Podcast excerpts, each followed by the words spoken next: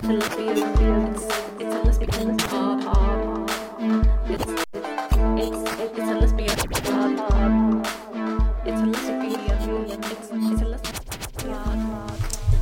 och välkommen till Lesbisk podd med mig Lotta Och mig Sofie.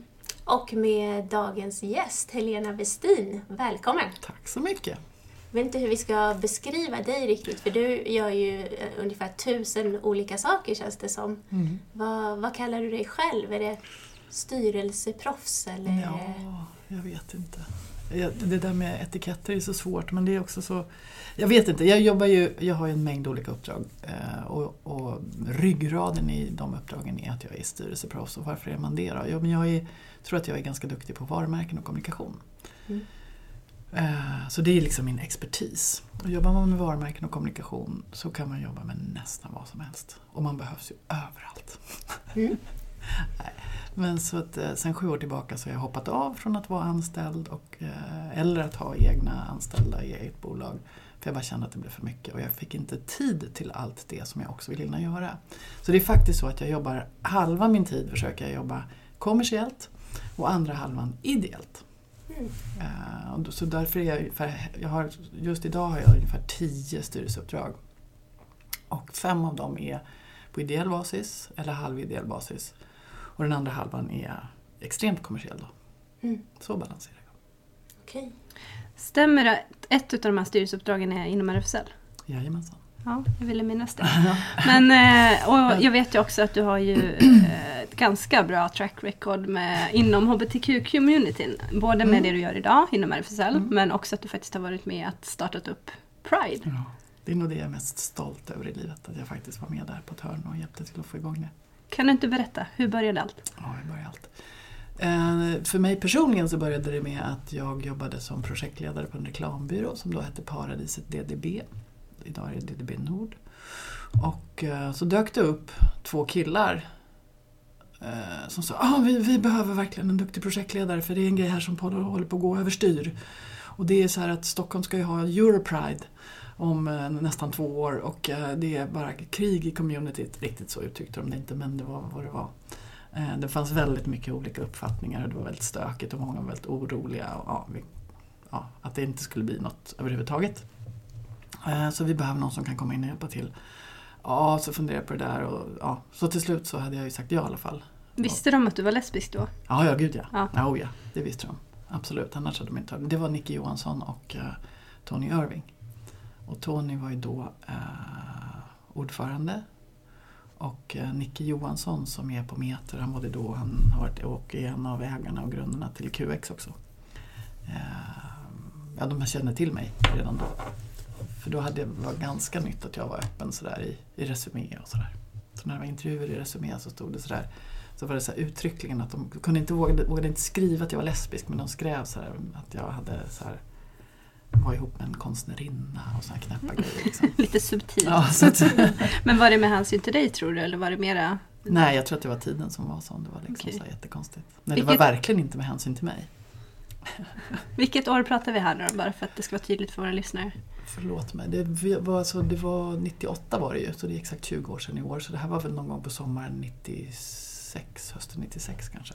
Så det var ett bra tag innan. För nu idag är ju, eller inte just idag, men nu är ju Pride ett väldigt stort jippo. Så. Men hur var det, hur var det då? Då, det var redan Första då gången. ett stort jippo, tyckte var det? många. Ja. Eh, Jag tycker kanske inte man ska kalla det jippo. Nej, men, men det är ju det i och för sig på många sätt. Jag läste någonstans nu att det är 80 Pridefiranden i år i Sverige. Det är helt Mm. otroligt. Det är helt absurt mycket. Mm. Och att det fortfarande behövs. Hade någon sagt till mig då, eh, som var 97, ett år innan, att det skulle bli så, då hade jag ju nästan... Det hade jag aldrig trott att det skulle bli så. Då var det... Man hade ju haft... Pride var ju naturligtvis inte den första, utan det var, fanns ju en lång tradition av frigörelsedagar och frigörelseveckor på olika sätt innan Pride, som vi känner det nu. Men 98 var Pride, det var faktiskt ganska likt som Stockholm Pride är nu. Mhm. Det var bara inte riktigt lika mycket folk. Och det var ändå mera, mycket, mycket mer folk än vad det någonsin hade varit innan. Om jag minns rätt så tror jag att vi hade 10-12 000 i paraden redan då. Mm. Och nu är det väl ungefär 50 000 ett bra år. Mm. som går i paraden. Mm. Eh, och redan då så Och tio gånger så många som kollar, det Ja, det brukar vara ungefär mellan 400 och 500 000 som Mm. tittar på. Jag brukar säga att det är faktiskt Sveriges största evenemang, alla kategorier. Mm. Undantaget tv-program då. Mm. Eh, och vi samlar ju, i Pride samlar vi ju alla på nästan ett ställe. Mm.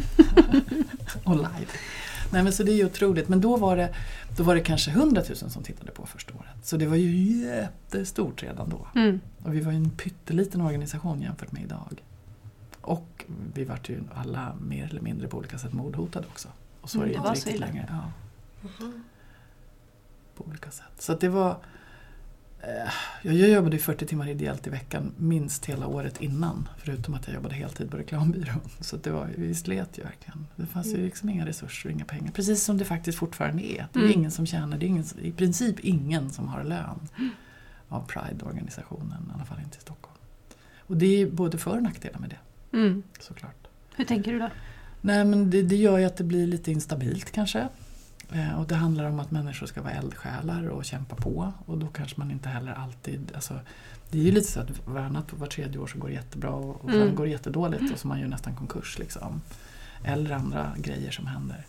Och det är alltid så i sådana här ideella organisationer att det är svårt att få den där liksom, riktigt professionella strukturen. Men jag tror att det kanske ska vara så också. Mm. Eller jag vet inte. Ibland kan man ju drömma om att det bara kunde funka bra alltid. Mm. Nej men det blir ju kanske mer sårbart. Mm. Men kanske också öppnar upp för fortsatt kreativitet och Ja, utveckling Och nya sätt. generationer får komma fram och få göra sin grej. Liksom. Mm. Mm. Men berätta mer. Alltså, hur, vad Ja, börjar 98. man? Hur, hur, Ja, hur gör man? när man ska dra Nej, ihop det här tror från att, första jag tror att gången? Nicke, och, Nicke och eh, Tony, eller Spencer som vi kallade honom då, eh, kom till mig för att delvis för att det var det fanns en splittring i communityt då kring om man skulle ha det här eller ej. Och det där kan ju blossa upp, det har det gjort det under årens lopp, så blossar det ibland upp att vissa eh, lesbiska grupper säger nej vi ska bojkotta Pride för det är bara vita bögar och det är för kommersiellt, det är ett jippo som du sa. Eh, och det finns liksom, ja det finns inte rätt sorts politik och de gör sig alltså det finns ju massa splittringar inom vårt community på olika sätt hela tiden. Eh, och då var det jättemycket så. Eh, så jag tror att vi, vi, Nick och jag framförallt ägnade jättemycket tid att få runt och bara liksom i olika typer av små grupper försöka förklara idén med det och vad vi vill göra och att det, mm, folk skulle inte bojkotta och åka från Stockholm för det skulle bli så pinsamt utan de skulle vara med och ta plats istället Mm. och vara med och skapa det. Och om jag minns rätt, sen kommer säkert någon hoppa på när de lyssnar på det här och säga att det var på ett annat sätt. Men, men så var det också så att det vi då lite skojsigt kallade homohovet, det vill säga alla kändisarna. De skulle minsann inte vara med och ingen ville vara med för det skulle bli så pinsamt. Och det skulle bli ett sånt dåligt arrangemang. Vad var det som skulle bli pinsamt? Nej men att det skulle vara ett sånt dåligt arrangemang och det skulle inte vara proffsigt och det var lite sådär. Man vill liksom inte förknippas med Nej precis. Eh, Så det var ju bara en lång resa att övertyga alla influencers som vi skulle säga på modernt språk. Att de faktiskt skulle vara med och göra sin grej och så. Och det lyckades vi väldigt bra med så vi hade en fantastisk eh, uppslutning till slut i hela communityt. Och, och det var också väldigt många olika fraktioner av olika lesbiska grupper. Som, och som jag minns det så var det alltid så att det, fann- det satt tio flator i varje källare och så höll man på liksom nästan aktivt bekämpade varandra och ni har rätt och vi har fel och så. Och eh, att bara få alla att säga att nej men okej vi kommer väl och tar plats i parken också. Så att det inte bara blir bögar. Det var ett ganska hårt arbete att få alla till att göra det. Mm. Eh, Men det tror jag också var framgången. För att hela den här idén om, nu är det så självklart att man har ett Pride Park liksom, där alla kan mötas. Men eh, före 98 så var det väldigt mycket så att olika grupper satt på olika platser och så var det aldrig mer än 10, 15, 20, kanske 100 pers. Och så plötsligt så kom vi till Pride Park och så är vi många tusen Vad var Pride Park? i Tantolunden. Okej, så det var där det började. Mm, det var där det började. Och det var egentligen, vi hade bokat eh, Norra Latin och skolgården där. Mhm. Men, men eh, typ 8-9 månader innan evenemanget så kom ledningen på Norra Latin på att "Åh, det där skulle vara en böggrej, det kan vi inte ha. Och så upp kontraktet. Oj. Oj. Och då plötsligt så hade vi ingen plats att vara på. Eh, och då så sa Stockholms stad att ja, men ni kan vara uppe i Tanto för där finns det ju ingenting typ. Så där kan ni inte göra någon skada. För det, i Tanto finns det ju alltså, liksom ingen natur, fotbollsplanen liksom, Mm. en gammal grusplan. Eh, det finns ingen infrastruktur i form av avlopp, vatten, el, ingenting. Så allt måste man ju ta dit. Det är ju Mm. väldigt bökigt. Mm. Och då tänkte de att det där kommer inte gå så bra, tror jag. kanske inte medvetet men det kändes lite för vår del som att jag skuffa undan det Mm. där äckliga homogänget i någon park någonstans och vi inte behöver se dem. Men där fick vi hålla på. Jag kommer ihåg möten med koloniföreningarna som var på så krigsstigen och vi ska inte ha några bögar i våra buskar. Liksom, typ Mm. så. Mm. Ah, så det var Det mycket har det väl varit senare år också? Ja, det har alltid varit det. Mm. Men, men då var det också, ja, men det var så mycket sånt där, hålla på att övertyga människor att vi också var människor och vi också skulle få ha vår festival. Liksom. Mm. Och hur blev det sen då? Hur togs det emot? Hur... Nej, men det blev braksuccé. Det, var ju liksom helt magiskt häftigt. Men då var det ju tio dagar också, mm. vilket var lite länge. Vi var lite trötta. Eh, Men fanns det även ett eh, Kulturhuset? oh ja. Fast inte programmet? Kulturhuset, utan det var i Maria skola då.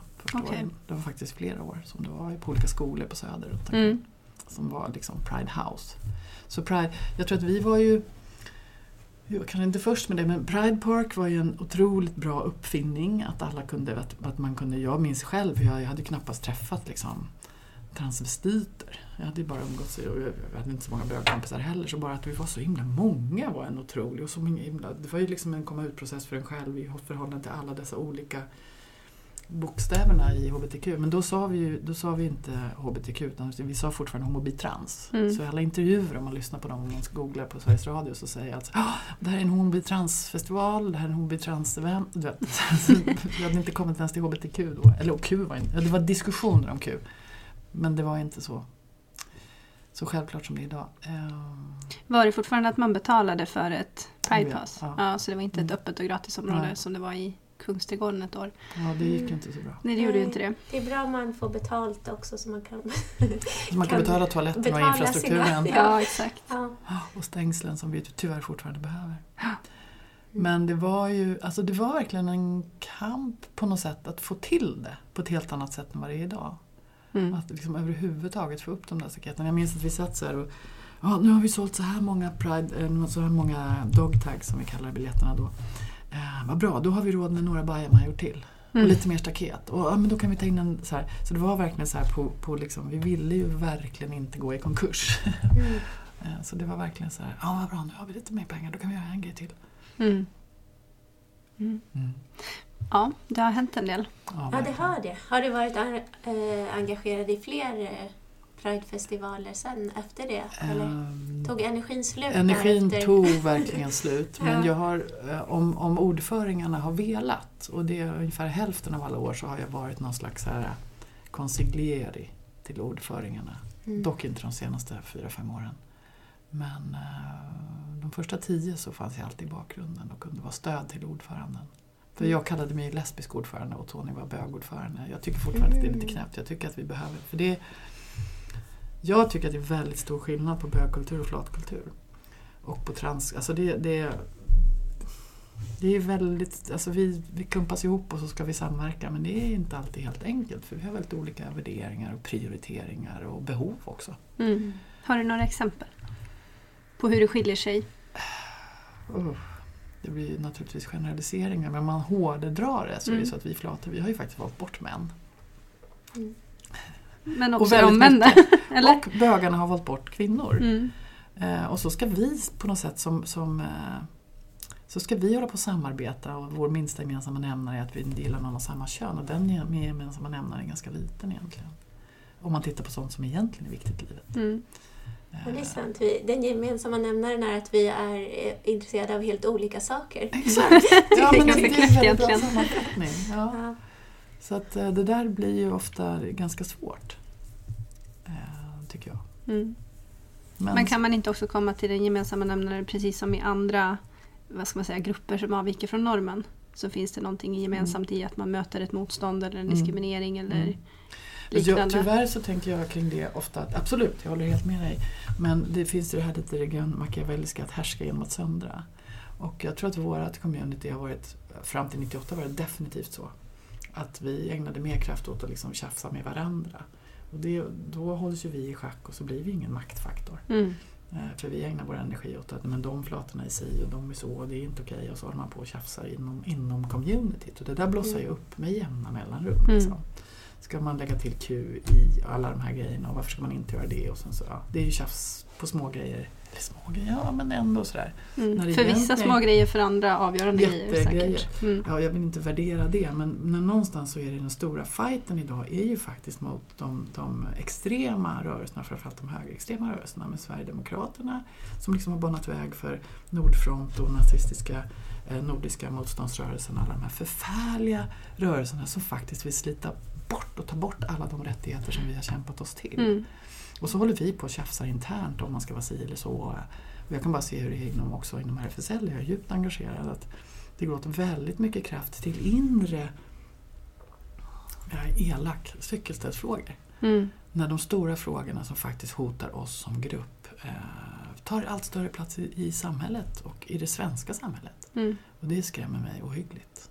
Men jag tycker om vi byter lite spår så tycker jag det där är intressant för jag vet att du också har lite tankar om det man brukar kalla för pinkwashing. Mm. Och det är ju en helt annan, eh, vad ska man säga, om vi nu menar att när ni startade första priden Mm. så var det helt omöjligt att få kanske företag och andra att eh, förknippas och engagera sig i det här. Det var inte alls helt omöjligt. Eh, Det var i alla fall tungt och svårt. Det var, ja, alltså, ja, jag tror att det var... Nej, vi fick ju in, vi hade ju diesel, alltså jeans and workwear och vi hade, vi hade inte SAS. Vi hade, om det var så att det var Lufthansa som hoppade på. Strunt samma, det var ju Mm. na- naturligtvis, det är lättare idag Mm. än vad det var Det jag menar är bara att om 1998. vi nu ser att det har gått mer åt det hållet, att Mm. man ser det som en fördel kanske Mm. till och med att förknippa sig med den här typen av rörelser. Mm. Ehm, Men samtidigt så ser vi parallellt med det att det sker en utveckling med en ökad högerextrem Mm. rörelse och med allt vad det innebär i inskränkningar och så. Hur ser du på det? Hur kan de samverka? Förstår du vad jag tänker? Ja, nej men det blir, alltså, på ett sätt så tycker jag att, jag upplever i alla fall att det är väldigt många fler företag som vill vara med och sponsra communityt på olika sätt.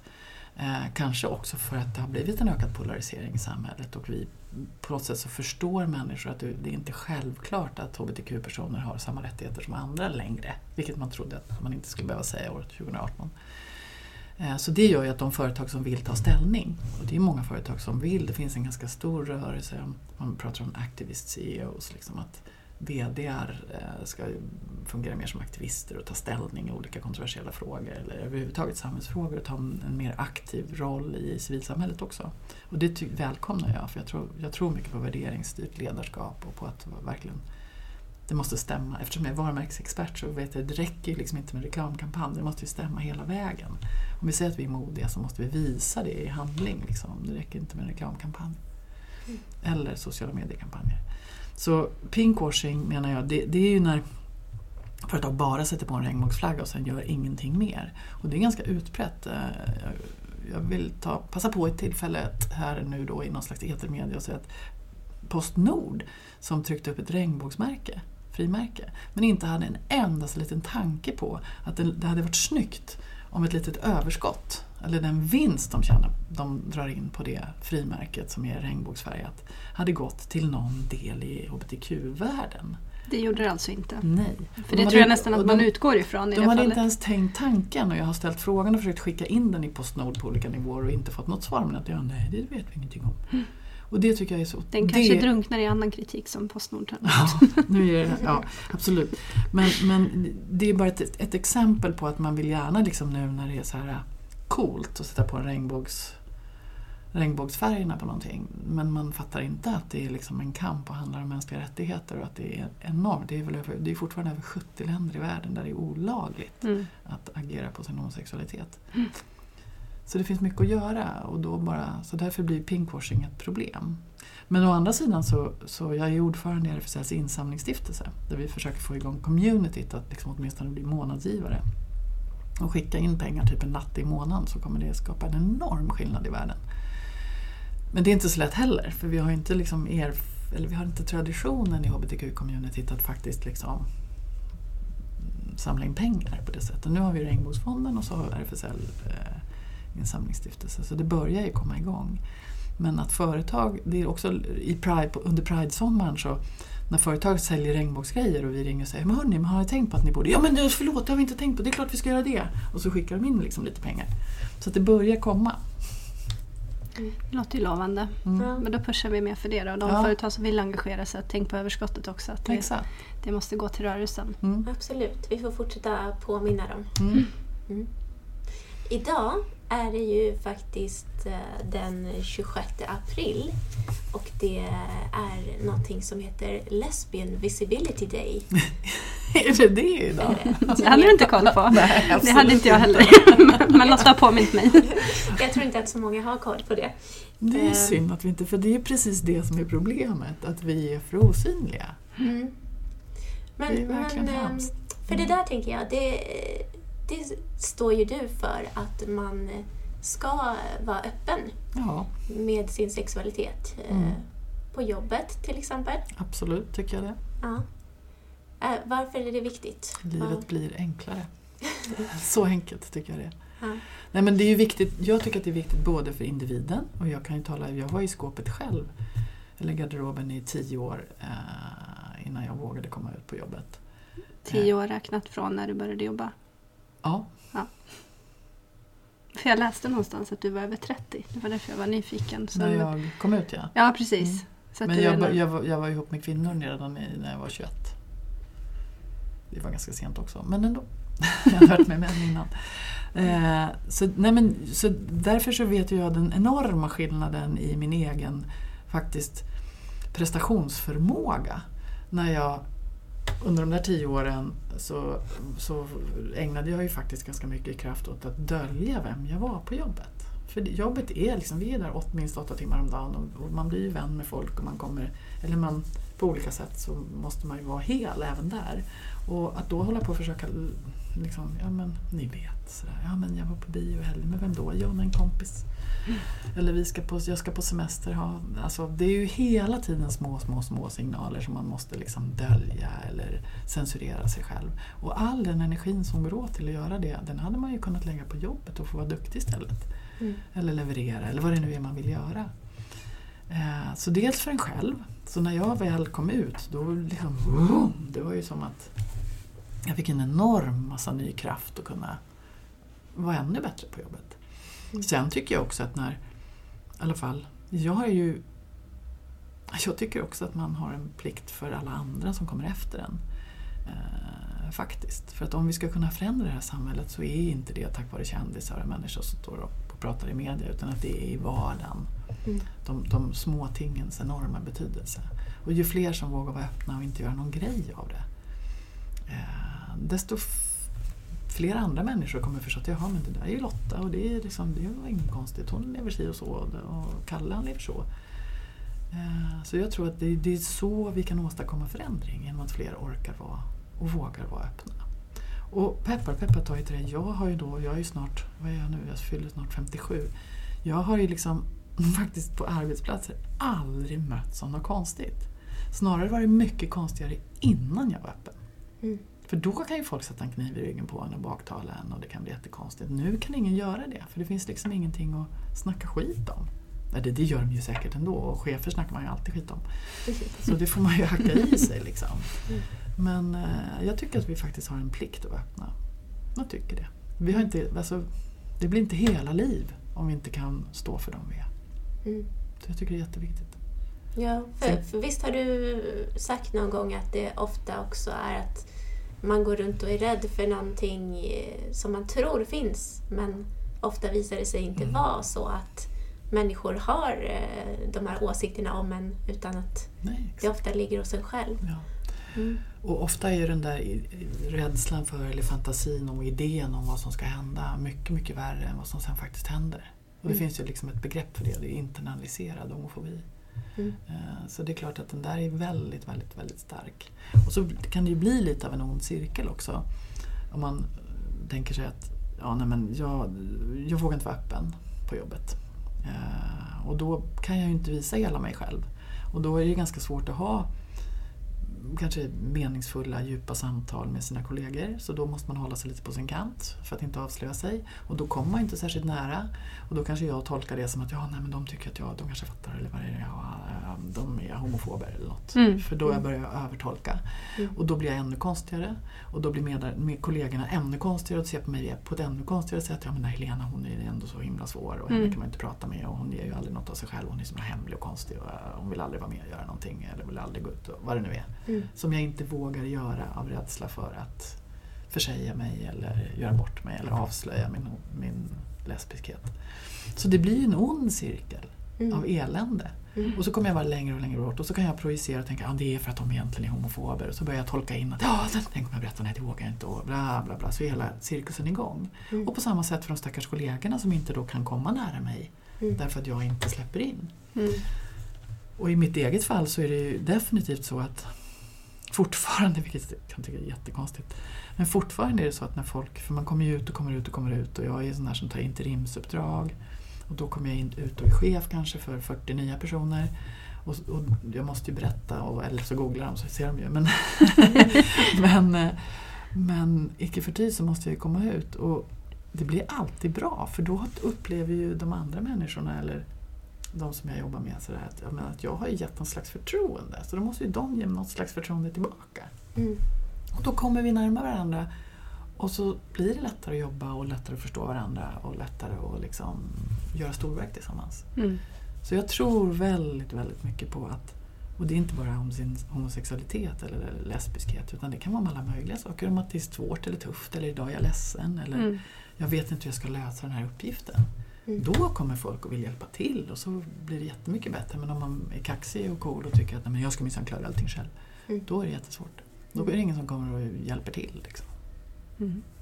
Jag tycker det är ett jätteskönt sätt att se på det. Alltså att Mm. verkligen använda det som en tillgång. Mm. Absolut. Mm. För det är det.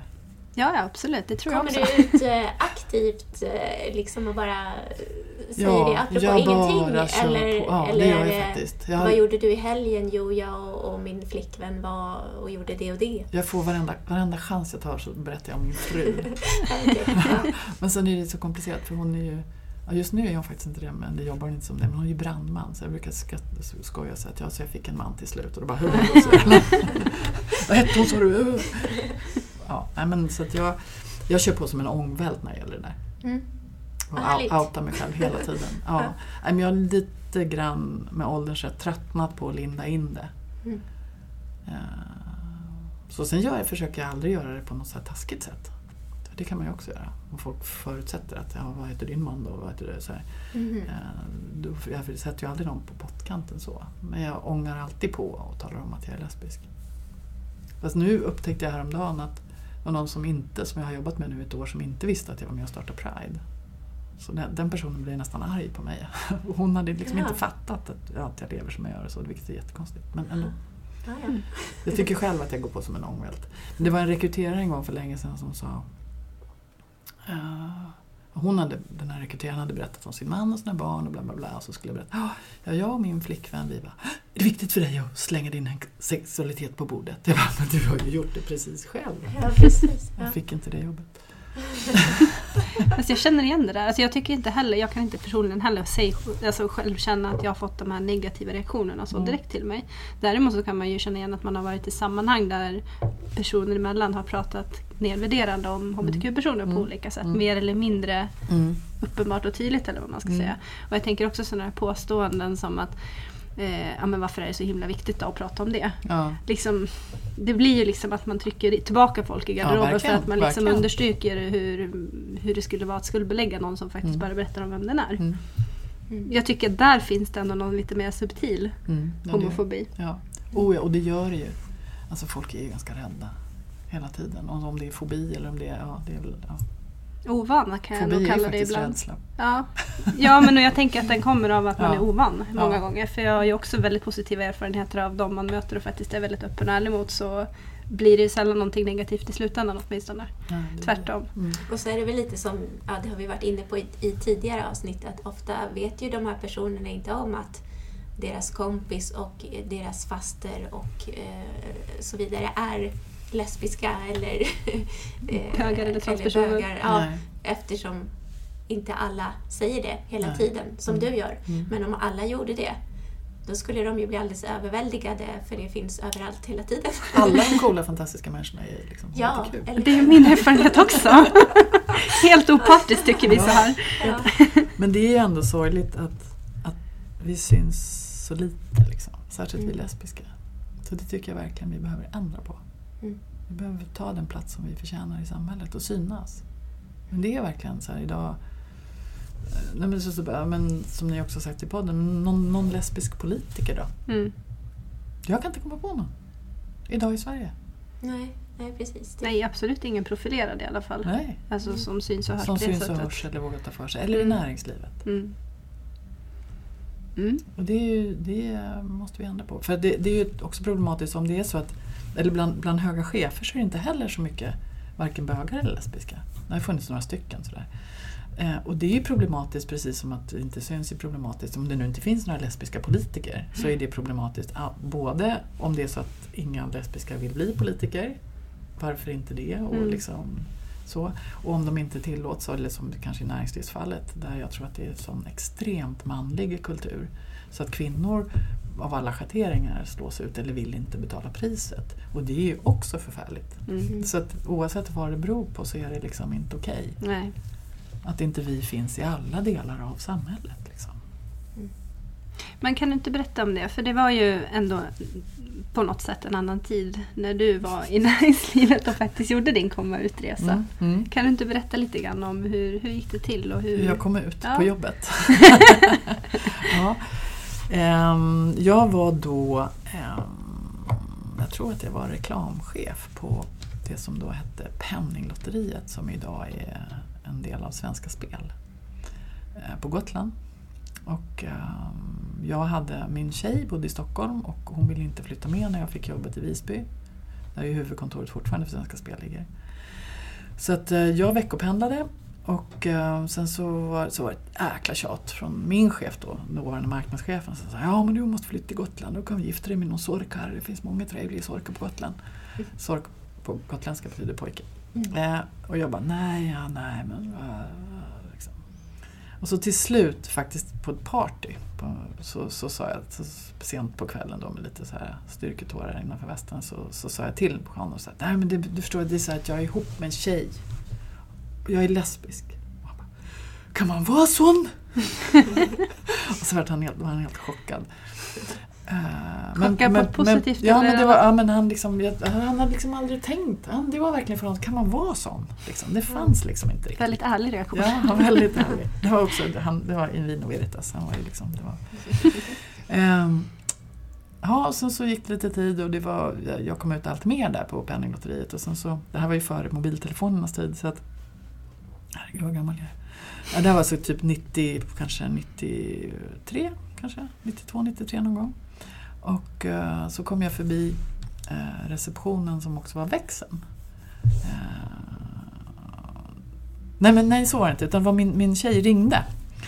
Och då hade jag blivit marknadschef så då ringde hon och så frågade jag så här, ja jag ska prata med, med, med Helena. Ja, jag hittar inte henne. Och så ställde, glömde de att stänga av sekretess, eller så här, tystknappen. Så tjejerna i växeln sa jo, det är hon marknadschefens fru, eller vad säger man?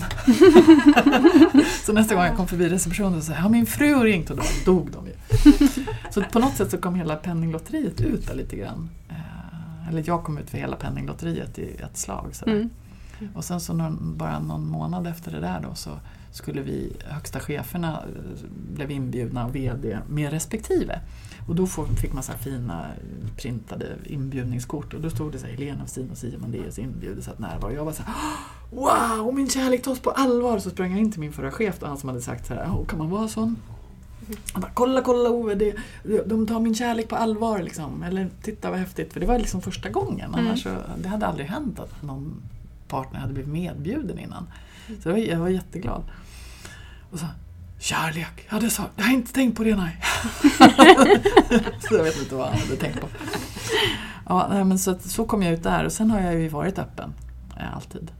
Eh, på alla jobb. Och jobbet efter det var Paradiset DDB och då visste ju alla att jag var lesbisk innan jag började. Liksom. Mm. Och så har det nog nästan varit alltid sen. På Aftonbl- men på, när jag började på Aftonbladet Där vi var ansvarig varumärkeschef och uh, affärsutvecklingschef och satt i koncernledningen. Då tror jag att jag hade jobbat en vecka bara på Aftonbladet. Så kom det en inbjudan så här, hej vill du vara med i vår regnbågsgrupp? Och det var ju så här, wow, det finns en regnbågsgrupp. Nu var vi bara två, två homosexuella och eh, sen var det mest så här, eh, andra kämpar, alltså fantastiska kämpar som Helle Klein och sådär. Eh, som ju har betytt mycket för, eh, inom kyrkan framför allt för eh, hbtq-frågor. Men det var också så häftigt att få att ha en arbetsplats där man efter en vecka blir tillfrågad om man vill vara med i regnbågsgruppen. Mm. Det är ett Mm. varmt mottagande. Mm. Ja, det är häftigt. Det skulle fler få. Men du har ju varit inne på det också att det var ändå, eller det är fortfarande rätt tomt på den fronten, alltså i form av Ja. representation. Det är förfärligt tomt. Ja. Är det en tillgång då för de få som är i näringslivet då? Ja, jag vet inte. Ibland så tänker jag att om jag inte hade varit lesbisk hade jag kanske varit börs-VD. Nej, det, det är en hemsk tanke. Nej, jag tror inte att det är så. Nej men att det har legat i fatet då på något sätt ändå. Ja, och andra, eller ja, jag vet inte. Jag vet, det går liksom inte att veta det. Å andra sidan så tror jag ur ett positivt... Eh, Å andra sidan är det inte för sent. ja, nej, nej, kanske inte. Jag, jag sitter i Hint, styrelsen för ett hint. börsbolag. Eh, Men eh, nej, så det är det inte. Men jag tror faktiskt ibland att det har varit en fördel att vara lesbisk gentemot straighta kvinnor. För att eh, Eh, det här låter kanske på ett sätt jättekonstigt men jag tror att vi lesbiska har en fördel i att vi inte på samma sätt svarar på det sexuella spelet som finns mellan män och kvinnor. Och då kan man ju tänka på hela metoo-grejen och jag har varit så här, och Nettan, min fru, jag har så här, men vi har, liksom, vi har inga metoo-grejer. Så här, vad är det för fel på oss? liksom, helt.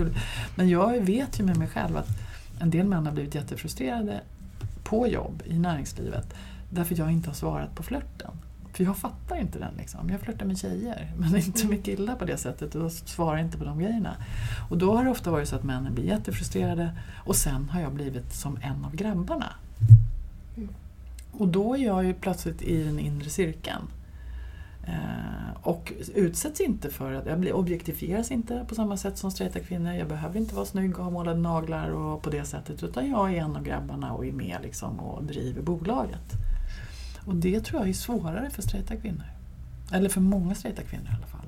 Mm. Och det tycker jag är lite det man ser i metoo. Att, att de utsätts på ett fruktansvärt sätt för massa sexuella subtila signaler och tryck och, och saker som finns där som jag faktiskt inte fattar för jag pratar inte det språket eller förstår inte det språket och därför har det varit lättare att bli en av grabbarna och få vara med runt borden när besluten fattas. Förespråkar du någon form av systerskap då kopplat till det här? Förstår du? Alltså någon solidaritet kvinnor emellan för att typ underlätta för straighta kvinnor i det fallet? Ja, det tror jag. Men alltså, om vi tittar på hur feminismen har växt fram så är det ju alltid lesbiska kvinnor som har gått allra, allra längst fram och varit pionjärer. Det tycker jag rycks ifrån oss, att vi inte får den credden. Att i nästan alla feministiska framgångssagor så är det lesbiska som har lägat det som har varit först och liksom dragit de tyngsta lassen. Ofta hamnat också i blåsväder och råkat illa ut. Eh, men ändå alltid varit först och drivit. Och likaså kanske i den här frågan. Eh, tyvärr har vi inte särskilt många öppna lesbiska i näringslivet dock, men vi får väl bli fler. Eh, så. Vi hade en, en lesbisk VD-klubb ett tag, men vi var bara två. Och den andra Vi letar efter fler men och inga kära pengar. älskade Mette. Mette dog i bukspottkörtelcancer för några år sedan. Mm. Mm. Men vi var bara två i den lesbiska VD-klubben. kanske kan bli en liten subgrupp om inte annat. Ja. Så man inte behöver dra hela organisationen själv. Vi kanske, vi kanske gör en sån efterlysning också. Ja. Alla, lesbiska VD där ute, hör av er så Mm. kan Ska vi? Chefer och VD eller Chefer och. VD. Annars blir det kanske lite Mm. för smalt. Mm. Ah. Så länge. Vi börjar Eller där. så, eller så finns det jättemånga som vi inte Mm. känner till. Ja. Ja, men jag skulle tycka det var toppenroligt att ha ett lesbiskt eh, chefs eller näringslivsnätverk. Liksom. Mm. Eh, det har vi försökt någon gång sådär, men man orkar inte allt. Men... Nu har vi minst två medlemmar Ja. redan här. Yeah. Härligt. Ja. Det är en historisk dag. Ja, det är det faktiskt. Och det är lesbiskt, vad, vad var det nu? Det är Det ju var- liksom meningen. Ja, men Den 26. lesbiska visibilitets... Vad Ja, just de? det. lesbian Lesbian vis- Visibility visibility. Ja, och nu det. startar vi här med ett lesbiskt ska vi kalla det chefs eller yrkeslivs, yrkeskvinns, diskuterat- yrkeslesbianer. Ja. vi har skojat en del om titeln Ja. kring det eftersom Ja. vi kallar det för lesbisk podd. Ja. Men det är ju snarare flata begreppet som har Ja. liksom tagit över. Mm. Men eh, jag vet inte, vi gillar ju att återinföra ordet lesbisk ändå. Mm. Ja, men jag tycker om det ordet. Jag tycker Ja. kärt barn har många namn. Ja, kan ha många namn. så kan man jobba. Vi kan köra in så många namn som möjligt. så Lesbiska flatnätverket eller något. Ja. Så alla känner sig... Ja. Inkluderade Ja. diskrimineringen. Inkluderade. Mm. Ja. Men jag funderar på mm, eh, om du tittar på utvecklingen i stort i samhället eh, när det gäller hbtq-frågor. Mm. Eh, känner du att vi har kommit någon vart Ja, de senaste, jag vet inte, 20 åren eller?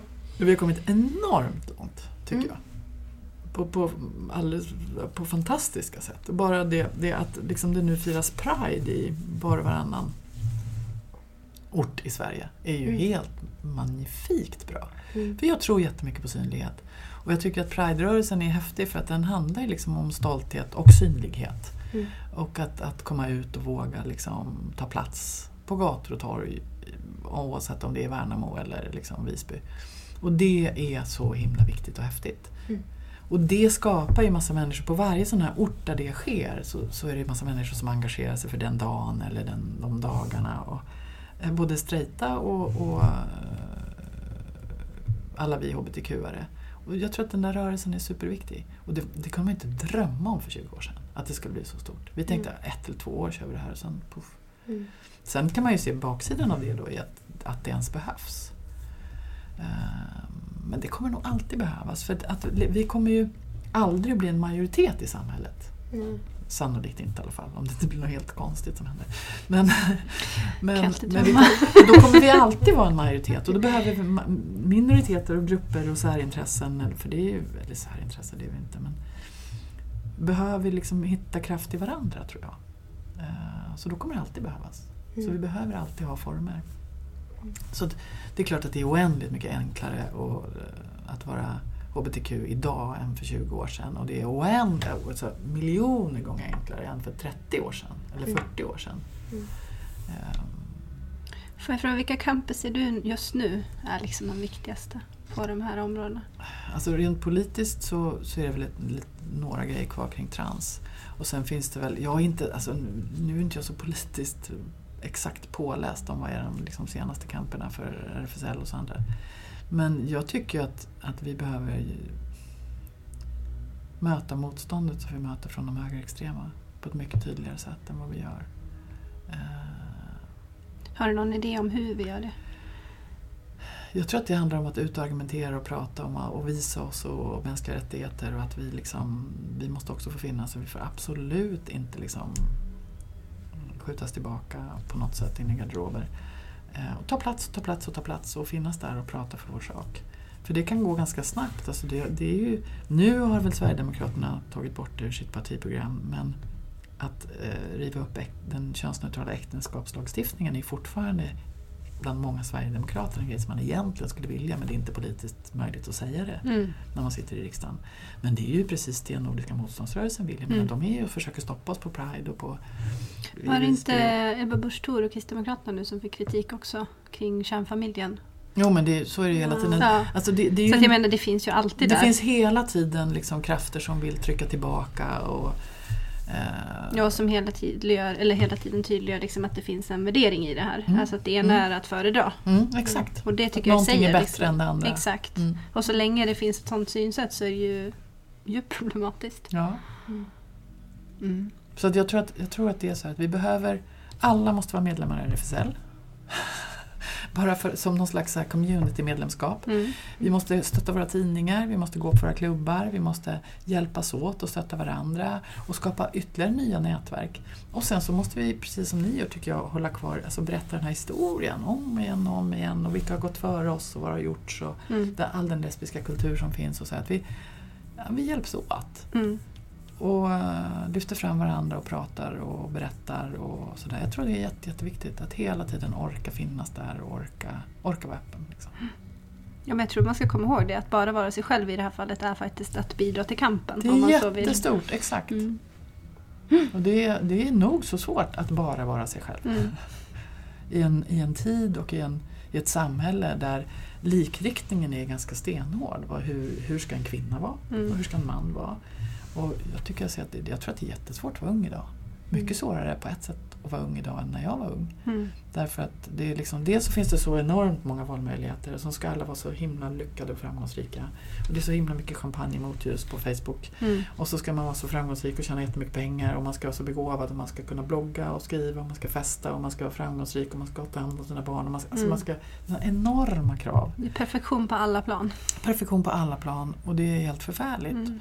Och jag kan ju liksom känna så här, men jag ser inte ut som normen och jag, jag kan ju själv också känna trycket över att liksom behöva, bara utseendefixeringen i vårt samhälle är ju skittuff.